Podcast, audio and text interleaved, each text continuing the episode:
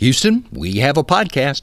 Welcome to the official podcast of the NASA Johnson Space Center, episode 125 Deep Space Healthcare. I'm Pat Ryan.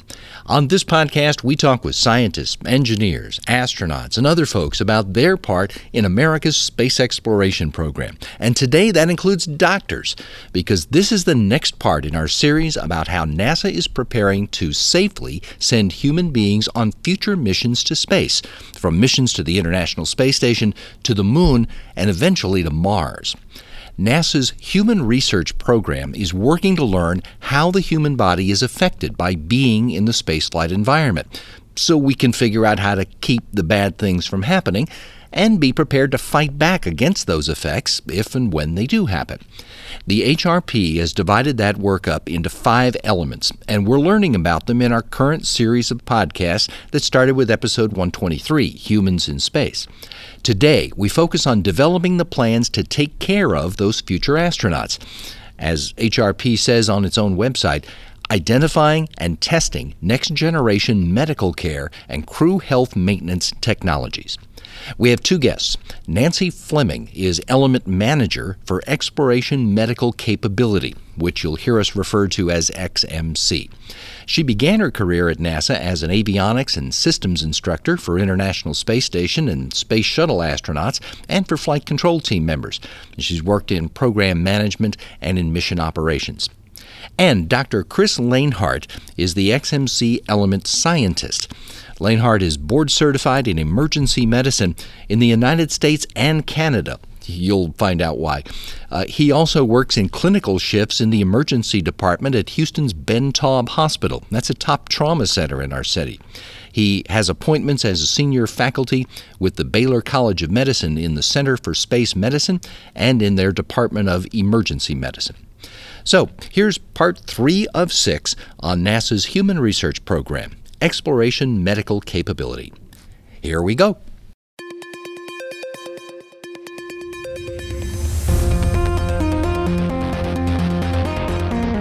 T minus five seconds and counting. Mark. Launch commit lights are correct. There she goes. Houston, we have a podcast. If you ask any astronaut or engineer or scientist or flight controller around NASA, they will all agree that spaceflight is hard. And you add humans to the mix and it makes it even harder. For example, we put any numbers of robots on Mars. They've got scientific instruments and cameras, transmitting devices so we here on Earth can see what they're doing. But so far, zero people. When you add people to the equation, it becomes very much more complicated because protecting people from the environment outside the protection of Earth's atmosphere is really hard. It's much harder than fortifying the robots for work in outer space. Well, NASA has been working on this human problem since the very beginning of human spaceflight. The Human Research Program coordinates a wide range of studies and experiments and projects. They group it into five elements, including one called Exploration Medical Capability. If you've been listening to the podcast, you're hearing about all of the others in great detail too. But for today, Nancy Fleming, the Element Manager uh, for Exploration Medical Capability, I'll start by asking you so that we're properly focused here. Um, what is the work of your Element XMC? Um, thanks. I'm happy to be here and happy to tell you about um, the work of XMC. I'm here with our element scientist, Dr. Kris Lehnhardt.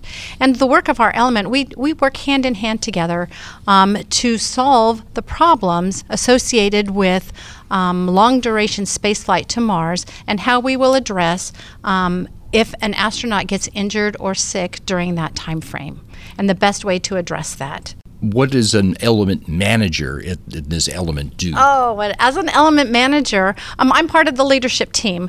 Um, I work in concert with um, Dr. Lehnhardt, and together we we set the technical direction uh, of the work of the element. And as a manager, I manage the resources. I make sure that we get um, the people that we need to do the work the scientists, the engineers, the physicians, the clinicians in order to accomplish that work. I manage the budgets. We do a lot of communication together. Yeah. We together steer the ship of the um, work and ensure that the taxpayers are getting the best bang for their buck. How, what was your career that led you to, to this? Because I think you've been at NASA for some time in other kinds of jobs, right? I have. Um, my career to NASA uh, is kind of circuitous. It, it's not kind Who- of is it? circuitous. Yeah. It's really circuitous. And um, when I was young, um, my dad was an electronics technician. And um, I had this propensity for solving problems, and he recognized that in me. And when I was in sixth grade, so I think that's you're about 12 in sixth grade, um, my dad sat me down one afternoon because I was kind of a curious kid too, and he taught me what hexadecimal was. Why were you being punished? I I thought I found it absolutely fascinating. Really? What I Okay. was excited about was I had no idea that math and numbers could be manipulated in a creative way that could then be used to solve complex problems. Nice. And thus started my curiosity down that path and wanting to learn more about math. And I think when I was about 14, I decided I wanted to be a mathematician when I grew up. Oh, nice. And um, as life takes different routes, um, it did for me. But eventually, I got back to college and I became a mathematician. And um, that gave me what was exciting about that is, is um, again, solving problems in a creative way and using a variety of techniques, mathematical techniques, and things that. Um, you don't really normally think of because they're happening behind the scenes in machines. And that gave me a step, a, a, a foot in the door to um, be introduced to the work that NASA is doing. So I moved to Clear Lake. And uh, as you know, Johnson Space Center is in Clear Lake in Houston, Texas. And um, I had a professor who was um, solving problems here for NASA. And he said, Hey, do you want to solve some problems with me? And I said, Absolutely. Let me go do that. And uh, while I did that, I met po- folks at NASA. And uh, then I was um, hired in. Um, and my first job here at NASA 20 years ago was uh, training the first International Space Station crews. nice. So the very first crews um, for the ISS, um, I trained them on the computer systems and the um, environmental control and life support systems and the communication systems. nice. Uh, 20 years later, um, I am now a manager um, that uh, uh, works with uh, an amazing team of very talented and gifted um, scientists, physicians, engineers that are working to solve problems in creative ways. I remember doing an interview with Bill Shepard, who was the Expedition 1 commander, who was fascinated by the fact that unlike other spaceships or ships that he'd been on before, the International Space Station all was on computers. He, he was telling me there isn't a light switch to turn things on, on and off. It's all on the computers. And you I were trained te- him on those computers. on computers. Absolutely. Um, Nice. We I spent a lot of quality time with Shep. Uh, Kris Lehnhardt, what does an element scientist do for XMC? The, the job of the element scientist is, uh, as Nancy said, to be part of a team, a leadership team that I try to describe to people. We're sort of the conductors of the orchestra, if you will. So if the if the orchestra are all of our clinicians and physicians and scientists and engineers who are helping to design medical systems to go to Mars, we provide them with guidance and direction for what they're going to do. And a lot of our work, a lot of my work, is focused on really trying to dig deep into the problem of providing medical care for space exploration and developing concepts or solutions for that problem. And then our team goes off and actually develops and builds those solutions. As Nancy mentioned, you're a, a doctor, but give me the thumbnail of, of your background. So mine is uh, equally circuitous uh, to Nancy's. I You guys started as that a competitive that you're arguing about who took the longest route to competitive. get you here. will find that we are very much a team. Uh-huh. We are very much a, a- we're and we have other people that are part of our team as well, our leadership team.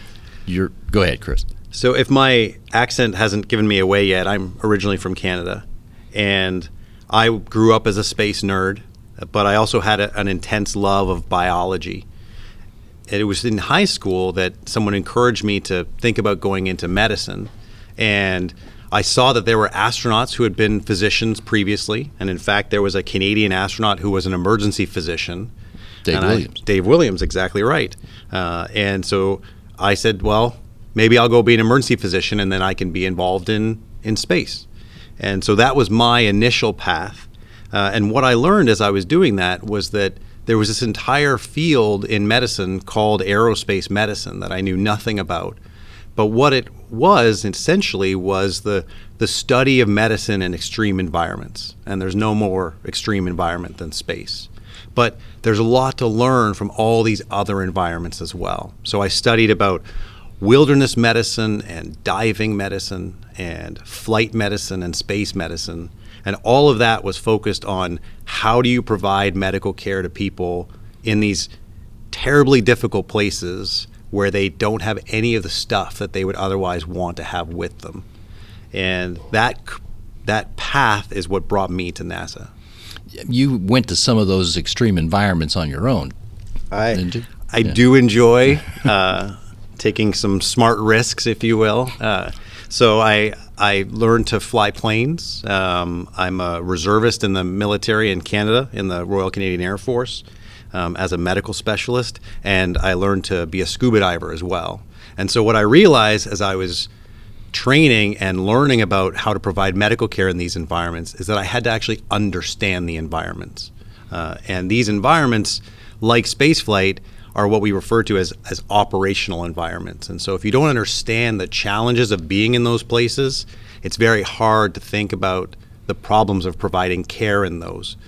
As a doctor, most doctors think about hospitals and large teams of people and lots of equipment. Right. And these environments preclude all of that. There's something you said there a moment ago that, that struck me. You're, you're talking about how to provide care to people who are in these environments, but not necessarily because that environment impacted them. But it sounds like because they're in a hard place for you, the physician, to get to. Yes, to both. Uh, the the environment itself, frankly, is trying to kill you. um, so that is part of the problem. Uh, another part of the problem is that even the healthiest and most fit people in these extreme environments, we're all still human, and the human system inevitably breaks down, like your car. Various Yeah. components break down over time.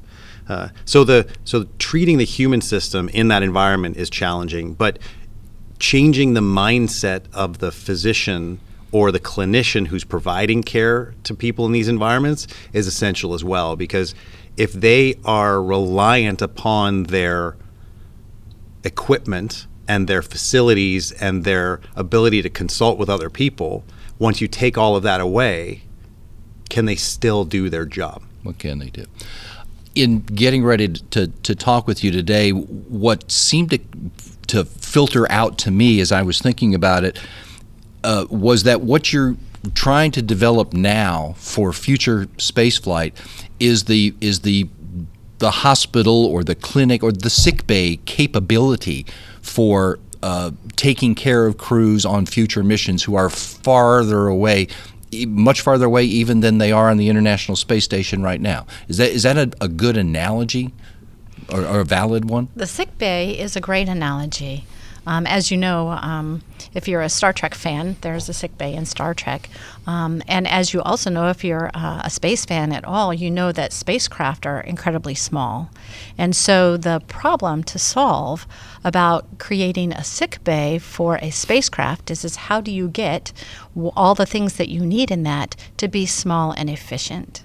And we are working towards that. Know, you don't have unlimited. You don't have a warehouse.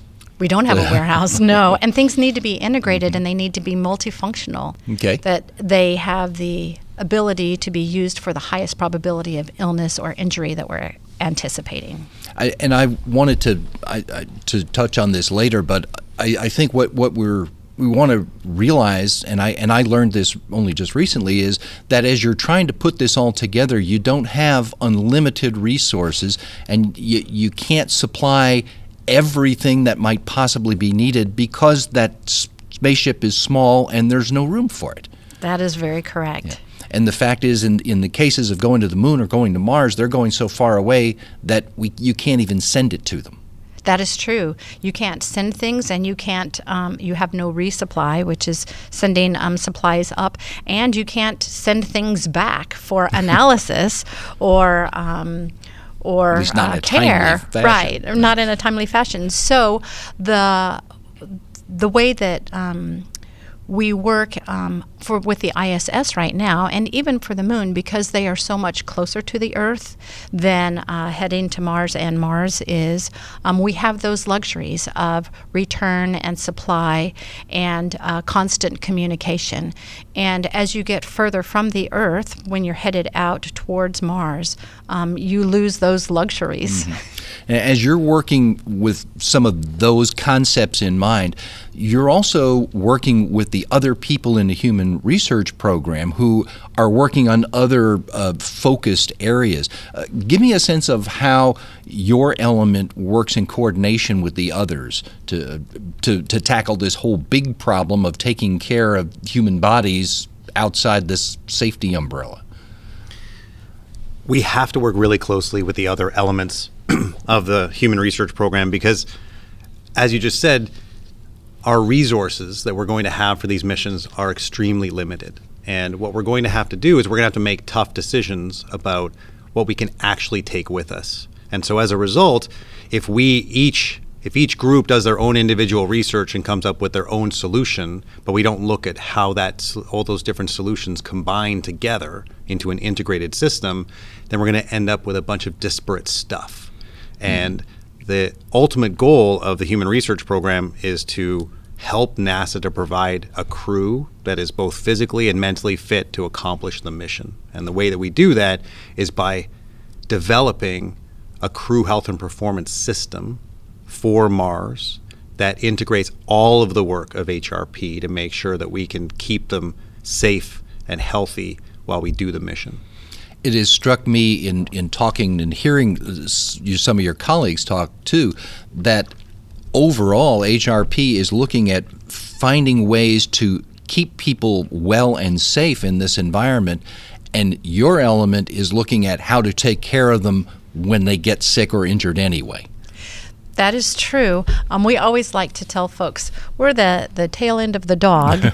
um, we like uh, prevention is the best cure, but we're also realists, and we know that uh, people aren't healthy 100% of the time, regardless of um, their of how well you take care of yourself. He, even here on Earth, you you may be the epitome of. Um, uh, taking care of yourself in all of the right ways, but eventually your body is a machine and it's going to break down at some point. And we know that that will be the case in space, and so we must plan for those contingencies.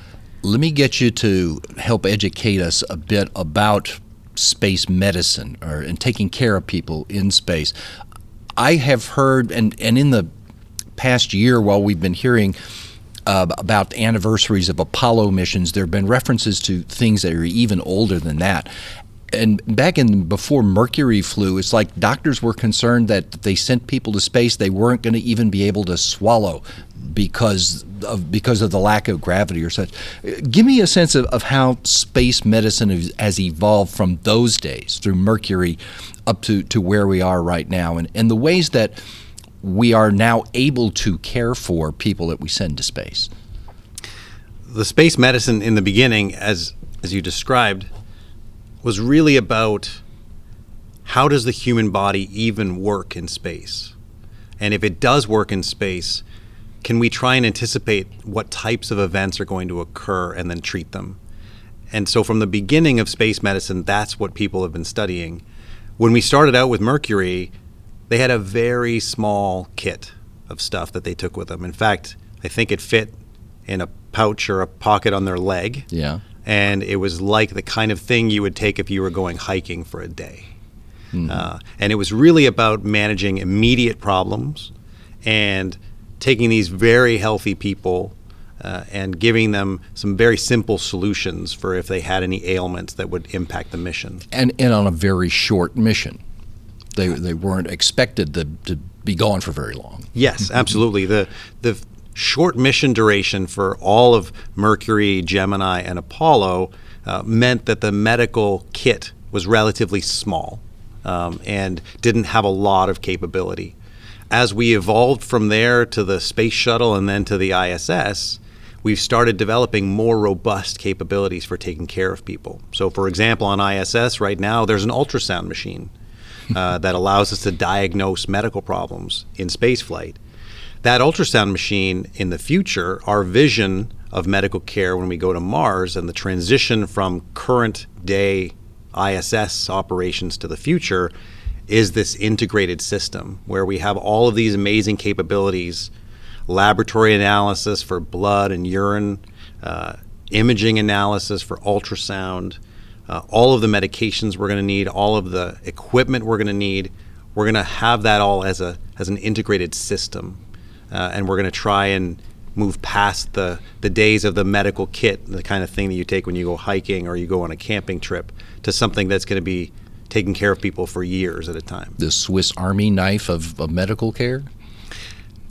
That'd be a nice. It'd be nice to have one of those. Yeah. I'm sure that we would find some uses for that. Uh, but it would it would be very important for us to know how that piece of equipment works with all of the other equipment as well. As we said in in early days of human spaceflight, people were not gone for very long, and they weren't leaving their spacecraft, and the I, I think that realistically, the chances that they become injured were probably pretty small. But doctors were concerned that they didn't know how the people were going to be able to even function in that environment, right? That's what 50 years have, have brought to us. Um, the human body is, in space has been studied um, over that time, and we've learned a lot. In fact, over just the last 20 years, with um, continuous uh, presence in the ISS, you've had people in space for 20 years, and we've been collecting data on those bodies for 20 years, and we are using that data um, in in ways to inform how we design the next system. You doctors and engineers love you data. I know. So you you've Scientists, been, too. Been gather, you've been but but been keeping track of all 200 and I think it's 39 right now different human beings who have been on board the International Space Station in 19 plus years. I, I take it that's been useful. we are putting that data to very good use. Uh, that information is going to help us to try and predict the kind of medical events that are going to occur on the way to Mars. And it's through that prediction we do a risk analysis and we essentially come up with lists of conditions and the most likely conditions. And that helps us to scope a medical system. We would love to take a hospital emergency room on the way to Mars, mm-hmm. but that is simply not feasible. And so, what we have to do is we have to use the data to help us to make evidence based decisions for what we are going to take to go to Mars. Because the worst case scenario is that you take stuff that you don't end up using, because that means that that stuff took up space that could have been used for something else. Else that was needed. Exactly. Mm-hmm. And so the at the end of the day, this is actually a believe it or not, this is an economics problem, which is called the backpack problem. Okay. And it's based all upon maximizing benefit and minimizing risk or cost. And so Which how sounds can we- thoroughly reasonable. Right. Yeah. How can we get the best stuff that takes up the least amount of space that gives you the most bang for your buck?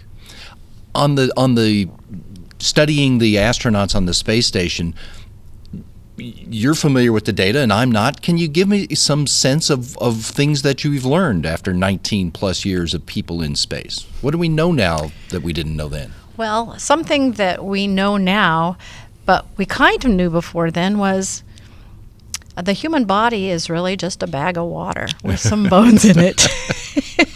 and that becomes more apparent when you're attractive. in space. yeah in Um, what's in whoop, in this in what sense And and what that means is is in space, while on the ground, everything your body, how your body works, is used to the gravity pulling it down towards your feet. And so all of your fluid functions get pulled towards your feet. And your body knows how to counteract that with gravity.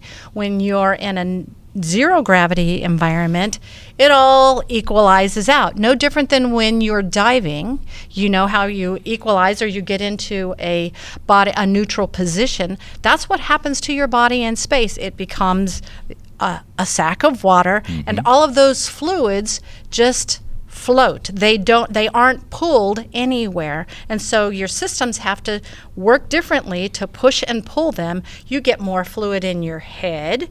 Um, um, and you're not used to that fluid in your head on the ground because it all goes towards your feet.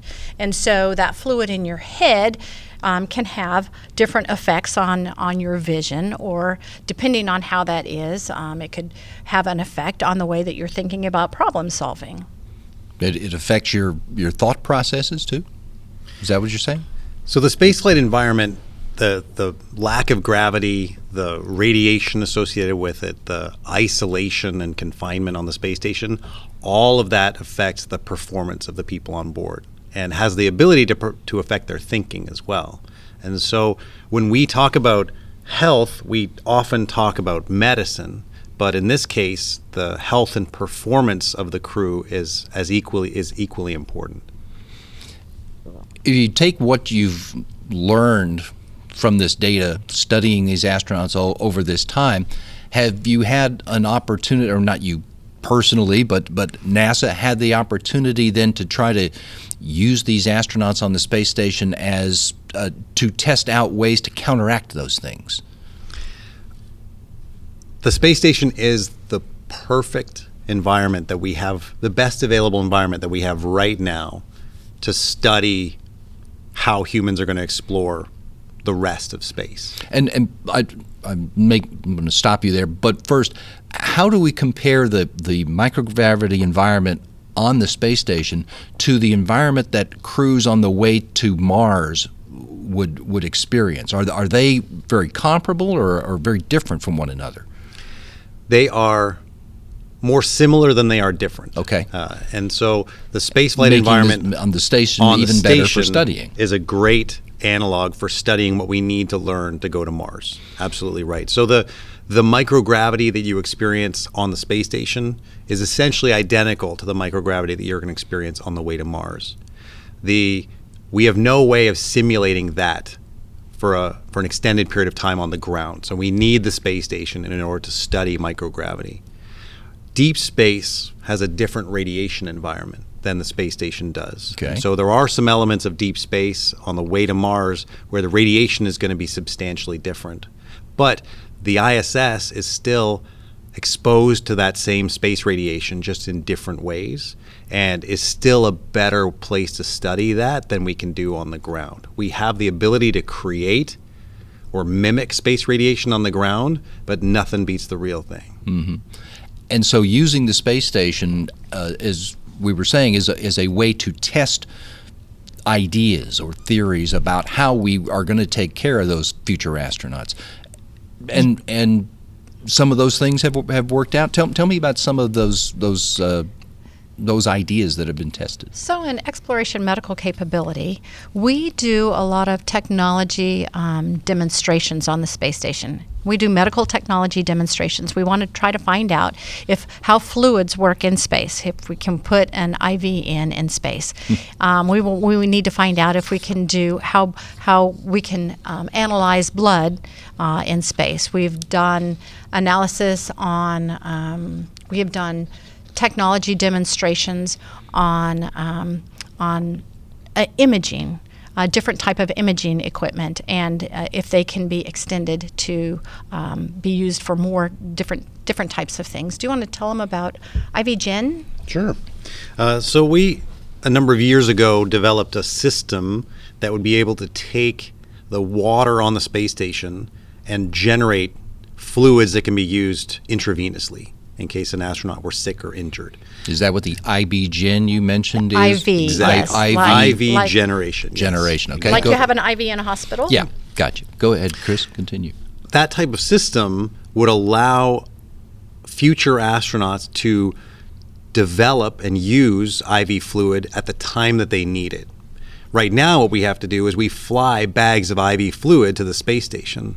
Those bags all have expiry dates on them. So if we don't use them, that was mass and volume that could have been used in some other better way.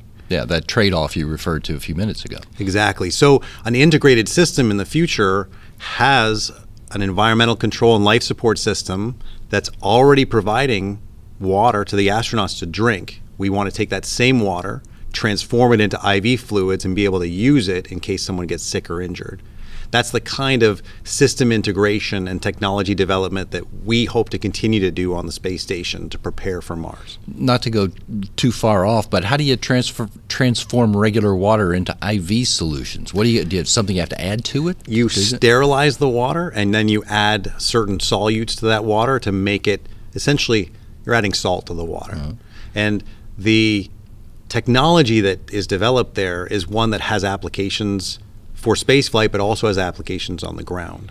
and, and poten- I guess similar to the way they do it on the ground, except that they, on, as you can see, I'm pointing up to the station. They don't have the benefit of gravity to help mix those components, right? Correct. Mm-hmm. The next step in testing, he will- he thinks, is going to be when the Artemis program puts astronauts on the moon, which is further away than the space station, but not nearly as far away as Mars is. Is is that the next step in this process that Nancy's shaking? Absolutely her eyes it all is. lit up. Yes, we want that. It is. Um, you know, the purpose of Artemis is not just um, uh, the boots on the moon, but it's also to um, uh, have a moon base and uh, explore more on that moon, on the moon, and see what you can get, um, what the moon can provide to us. Um, if there is a moon base, once that is there, that is that will become the best analog. It will supersede ISS as an analog for Mars, and it is a stepping stone to Mars. And the reason for that is is um, you will be there long long duration, and as Kris mentioned earlier, um, the galactic cosmic radiation uh, is more similar um, on the moon to what you will experience going forward On Mars, but not as similar to what they get on the on space station. ISS because the ISS is still within the um, atmosphere, the uh, protection. The moon also has some gravity that the space station doesn't have. Absolutely. And, and Mars has gravity, although they're not the same as each other, right? correct. So we refer to that in most cases as partial gravity. Okay. And so if Earth is 1g and the space station is 0g, then the moon is about 1 sixth g and Mars is about one third. And so the partial gravity environment of the moon is something that is very important for us to become more familiar with and to study in depth. We know that the human body changes significantly on the space station because of the lack of gravity. What we don't know is whether or not what amount of gravity the human body needs in order to function in a way that's most similar to Earth. And it may be that the gravity on the moon is actually sufficient for us to be able to function more like we do on the ground on Earth uh, than we do on the space station. And so being able to study people for long durations on the moon is going to give us invaluable data. Longer than just the couple of days that they were there in the Sure. Apollo program. Um, what other things are you thinking that you can do at a at a sustainable moon base that uh, that you need to do for for for the uh, for future to Mars missions? So one of the key things uh, that we've been studying is is how medications change in space in a zero G environment and uh, in a, a radiation environment. I mean, like become less potent over time? or- Um, Yeah, maybe become less potent, and uh, if they become toxic. Oh. Uh, yeah, so we're very concerned about that, Yeah. right? And so um, we're actually working with the FDA um, on on uh, to gather data associated with that, and then we fly medications to the space station um, and bring them back and study them as well. We'd like to do that on the moon because of the different environment, um, and because it is more analogous to heading to Mars for us to find out um, which medications can be safe and effective for that longer duration trip to Mars. I know that because I did stories on it a long time ago that on the space station they were uh, touting what was called a telemedicine capability, uh, the ability with two-way video for uh, doctors on the ground, for flight surgeons here in Houston to talk to and to see the astronauts on the station back and forth and to diagnose them and that sort of thing is even used on the on the planet for, for people in, in remote locations too. Is that not something that you could employ for crews going to Mars? It is, but it's going to look different. Is but But the the communication challenges we're going to have going to Mars are significant. So because we are stuck with the speed of light as it is, uh, we can't get information back from Mars faster than 10 minutes, which means that back and forth communications between here and Mars will take 20 minutes. And so trying to have Or a more. conversation or more, trying to have a conversation with somebody where you're waiting 20 minutes for their response is a very boring conversation. And let's let's be really blunt about this to everybody. The reason for that is because Mars is so far away. Absolutely. If if you consider the ISS and the moon and Mars, the moon is about a thousand times further away from Earth than the ISS, and Mars is about a thousand times further away from the moon. So the distances are immense that these communications have to transit. And one of the challenges that we're going to have, even beyond the delay in the communications for Mars, is that during a mission to Mars, there's going to be a period of time where the sun is in between Mars and the Earth. And the sun is going to prevent all communications from going back and forth. So there's going to be a period of time where we are going to have people on the surface of Mars probably about a week and a half to two weeks where we can't see or talk to them at all. At all. Wow. Hmm. So the ability to provide telemedicine or remote medicine support is something that is very useful but is limited by communications. So one of our jobs at ExMC is to start trying to develop ways for our crews, our astronauts to become more earth independent so that they can do their job and take care of themselves if we can't help them. Sounds like they're going to have to do that for everything, not just their their medical care. But but yeah, um, how do you do that? Uh, Do you just do you send crews who are made up entirely of doctors? As a doctor, uh, that sounds fine. I to know you're in. I know you're in line. But that, I mean, do, do they have to be medical professionals, or or is the training that they can get over the course of getting ready going to be sufficient to to let engineers and scientists go too? in order to accomplish the mission, we have to send more than doctors. That's for certain. Uh, right now, NASA intends to send a doctor on a mission to Mars. Um, but there's always a chance that that doctor is the one who becomes sick or injured. So you Wow, have to have wow. a more robust capability than that. So what we need to do is we need to find ways to not only train and prepare people on the ground to deal with medical emergencies and, and maintain health and performance, we need to give them all the tools that they need in mission to try and help themselves. And so that includes different things like uh, procedure support. So we are developing a module right now, software module that we're going to fly to the space station in the spring. And what that module is going to do is it's going to guide astronauts to perform their own ultrasounds on each other without talking to the ground and without medical training. So we're looking at trying to develop all of the tools they're going to need to take care of themselves um, that will augment whatever their training and preparation was on the ground before they left. That as you think about the fact that they're going to be gone so far away, which also means they're going to be gone for such a long period of time, um, and they're going to have to learn how to be more self-sufficient, entirely self-sufficient, because Houston, Earth can't talk to them. That you you really have to have them fully prepared to, as if it were going to be a one-way trip.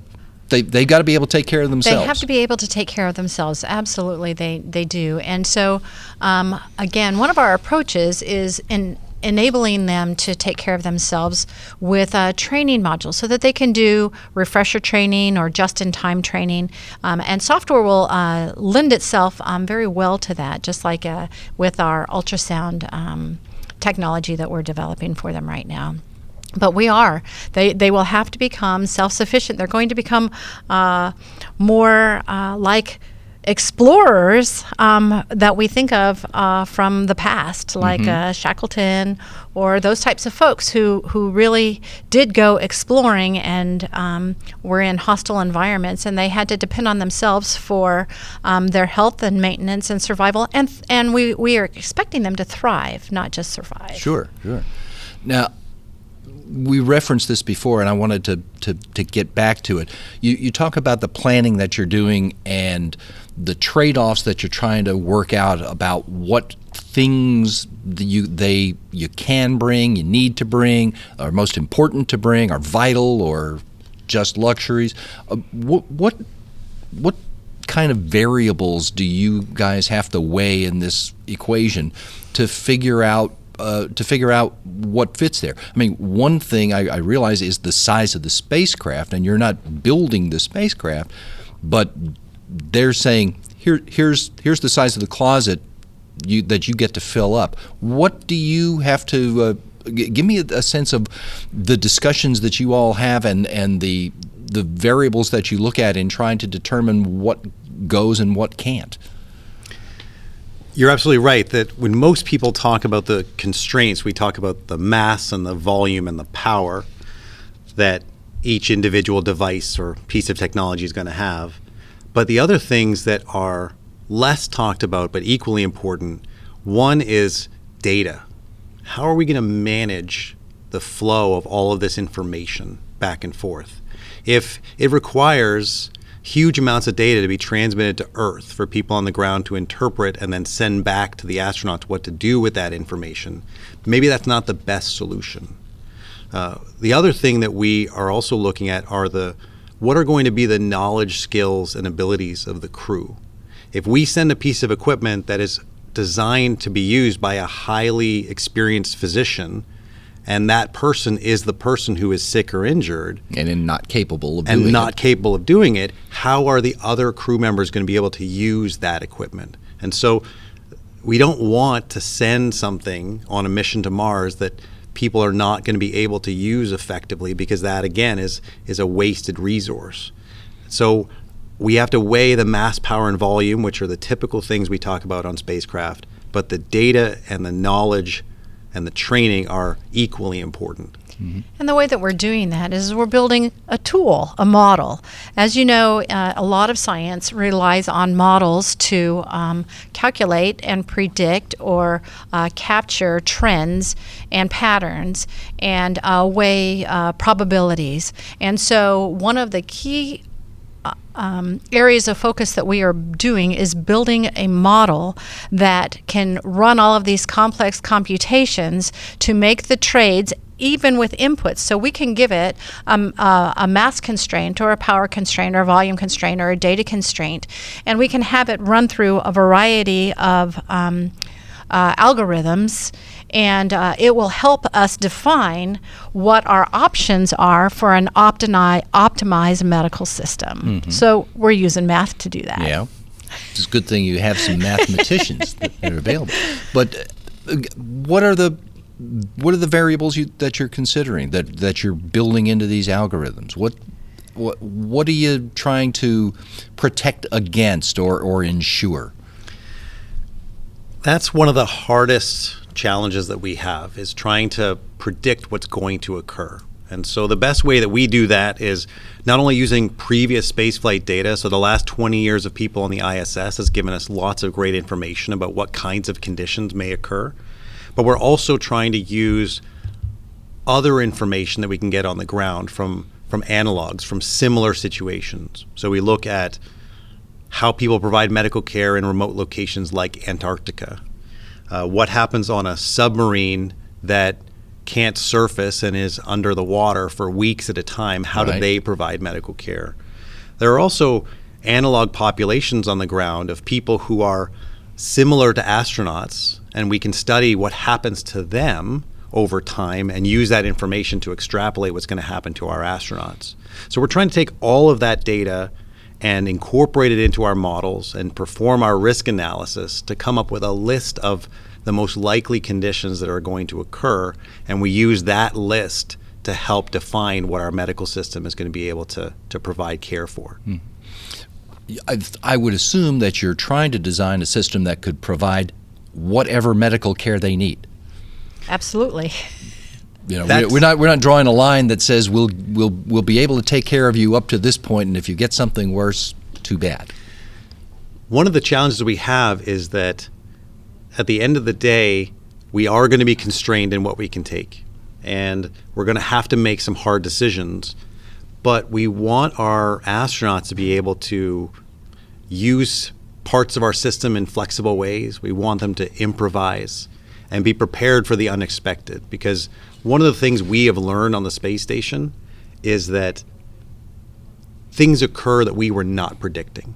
Yeah. And the more time we have people spending in space and the more people who go to space, the more data we get to tell us about that. Right. And a great example is a recent paper just came out that was published that talks about an astronaut who had a blood clot.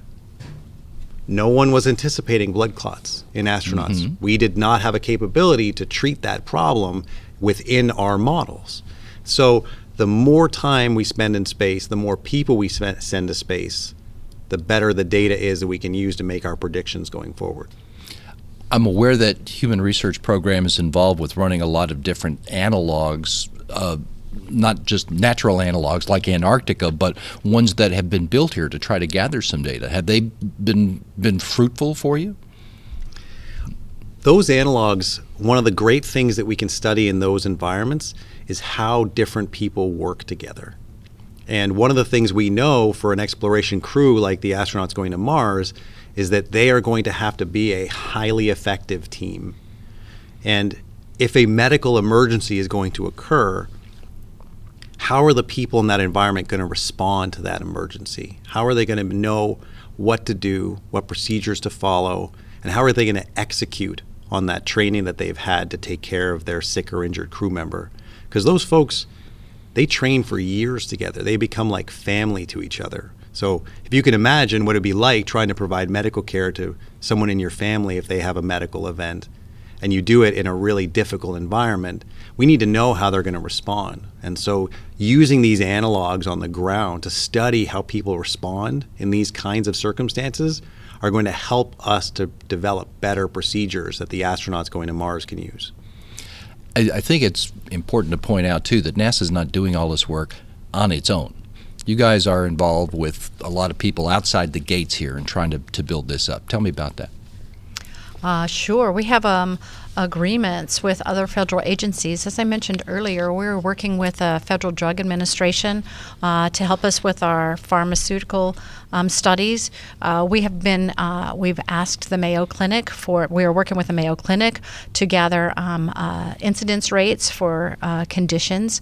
We also work with international partners. We have agreements um, with Canadian Space Agency, and HRP as a whole works with um, uh, the European Space Agency. We're working with them on a technology demonstration coming up soon uh, in the next year um, for a medical device as well. And so, um, as with anything, the more uh, diverse minds and capabilities you bring to solve a problem, the greater um, outcome you get of that solution. And so we have partnerships. Um, in fact, our teams of science scientists and clinicians and engineers are stationed all over the United States. We have virtual teams that uh, Right. are part of our element. They're not all just working in here. in They're Houston. not here. They're not all here at Johnson Space Center. They're at other space centers, and they're at just uh, remote locations. as you do this work, try to figure out what is needed, what sort of communications are you still having with the people who are building the spaceships um, in order to make sure that plans that, you know, I, I have a genius plan, but it won't work on this vehicle? I mean, you don't want to get in that, into that position. So, how do you still work with the, uh, the, the spaceship builders? we have a, a team that works within our element that is focused on systems engineering. And what you're describing is exactly that. What we are trying to do is develop the, the information that vehicle designers and mission planners are going to need early on in their plans so they can incorporate a crew health and performance system into their spaceships, essentially. And so the model you described earlier, where someone says, here's the closet, you can fill the closet with whatever you want, we are actually trying to change that paradigm to one where a crew health and performance system is integrated into the spacecraft like every other system is. So if the spacecraft provides oxygen to the crew members, which it hopefully does, does. in order for them to live, then as I understand it. why, as a as a on the medical side, should I have to have separate oxygen for medical purposes? If the vehicle already does that, I need to leverage that capability from the vehicle, and all I need to do is provide an interface between the vehicle and the patient. So the integration and the systems engineering functions that our group is doing is trying to influence these programs early on in their development so that we can have those systems, that crew health and performance system, as part of the spacecraft. And one of the ways that we do that, our systems engineering team, is using model based systems engineering. And in fact, our um, systems engineering team is working as part of an agency initiative, um, headquarters initiative, that um, is trying to infuse model based systems engineering in all of the future programs. And so we are working uh, at the forefront of the agency towards that goal. Our team has created, um, has a model and has created requirements, concepts of operations, functional decomposition of those requirements, so that when any eh, a program like Artemis comes online, Yeah. that they have something to start from for the requirements to build their spacecraft. in general, if, if it can be said, when you think about crews on two year long, three year long missions, are you thinking that they are more likely to get a cold or uh, you know have an old back injury flare up as opposed to break an arm or, or, or something? Is, is there a, a, certain kind of thing that you that you've de- you've you've come to believe is more likely to happen? As I said before, the the biggest challenge is probably trying to predict the unpredictable. Well. but we also know, as as I said before, that these are all normal people, and we try to send up as healthy a people as we can. But at the end of the day, they have a lot of the same problems that we have. They have backaches and headaches and rashes, and we have to be able to manage those kind of more minor problems to prevent them from becoming more serious problems the other kinds of issues that they are that they could have that we people have on the ground we try to prevent or screen out before we send them. So we ideally don't want to send someone to space that's going to have a heart attack or a stroke. Right. but at the end of the day because we can't predict everything that's going to occur we need to have a, a list of capabilities that we can take with us that are going to manage a wide variety of conditions so our goal ultimately is to develop that list of conditions and capabilities so we can design the system necessary to treat them. History has shown us that lots of different things can occur. Apollo 13 is a great example of Sure. someone who became sick and was completely unpredicted from happening. Right. And it turns out that even when that person did become sick, we didn't have the capability on board to effectively treat them. So it was a good thing they were already on their way home again. We don't want that to happen on the way to Mars.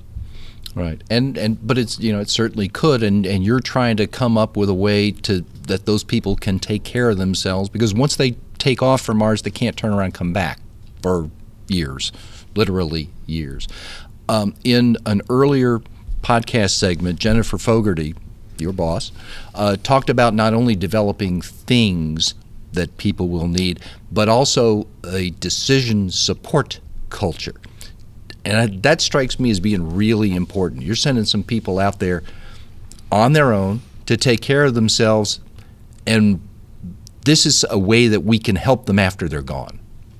That is true. Um, and for ExMC, we have just started our decision support um, research. Uh, we want to ensure that the crews have the capability to uh, be able to rely on um, the information from the ground and the technologies that can help them decide uh, between two illnesses or help them decide which pieces of equipment are the best things to use to solve this, uh, to help with this illness or this injury. And so we have kicked off um, research to develop s- decision support. That is a key component to having crews being able to take care of themselves on their way to Mars. And it struck me too that it's a way to give them some confidence that what they're doing is the right thing to do Yes. as they take care of themselves. Um, this is fascinating, and I, I wish you luck as you continue to do it. Nancy Fleming and Kris Lehnhardt, thank you very much. Thank you. Thank you.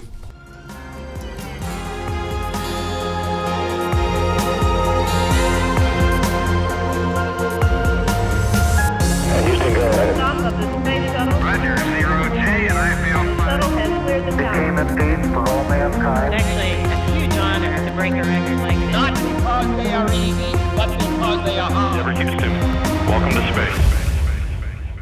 If you like me and you watch some science fiction movies and television, and you can come away thinking that most of the problems of human spaceflight are pretty easy to solve once you get better shielding technology and artificial gravity locked in, and then I think we'll find that a lot of the medical questions will pretty much solve themselves. But until then, hearing Nancy Fleming and Kris Lehnhardt talk about working through the real problems facing humans trying to live out from under the safety of our atmosphere is terrifically interesting. And please don't forget that we have three more episodes coming up on the remaining elements of NASA's Human Research Program. You can find out more about all the elements by going online to nasa.gov/hrp. I will also remind you that you can go online to keep up with all things NASA at nasa.gov, and you can follow us on Facebook, Twitter, and Instagram at all of the NASA JSC accounts. When you go to those places, use the hashtag AskNASA to submit a question or suggest a topic for us. Please indicate that it's for Houston, we have a podcast. You can find the full catalog of all of our episodes by going to nasa.gov/podcasts and scrolling through to our name.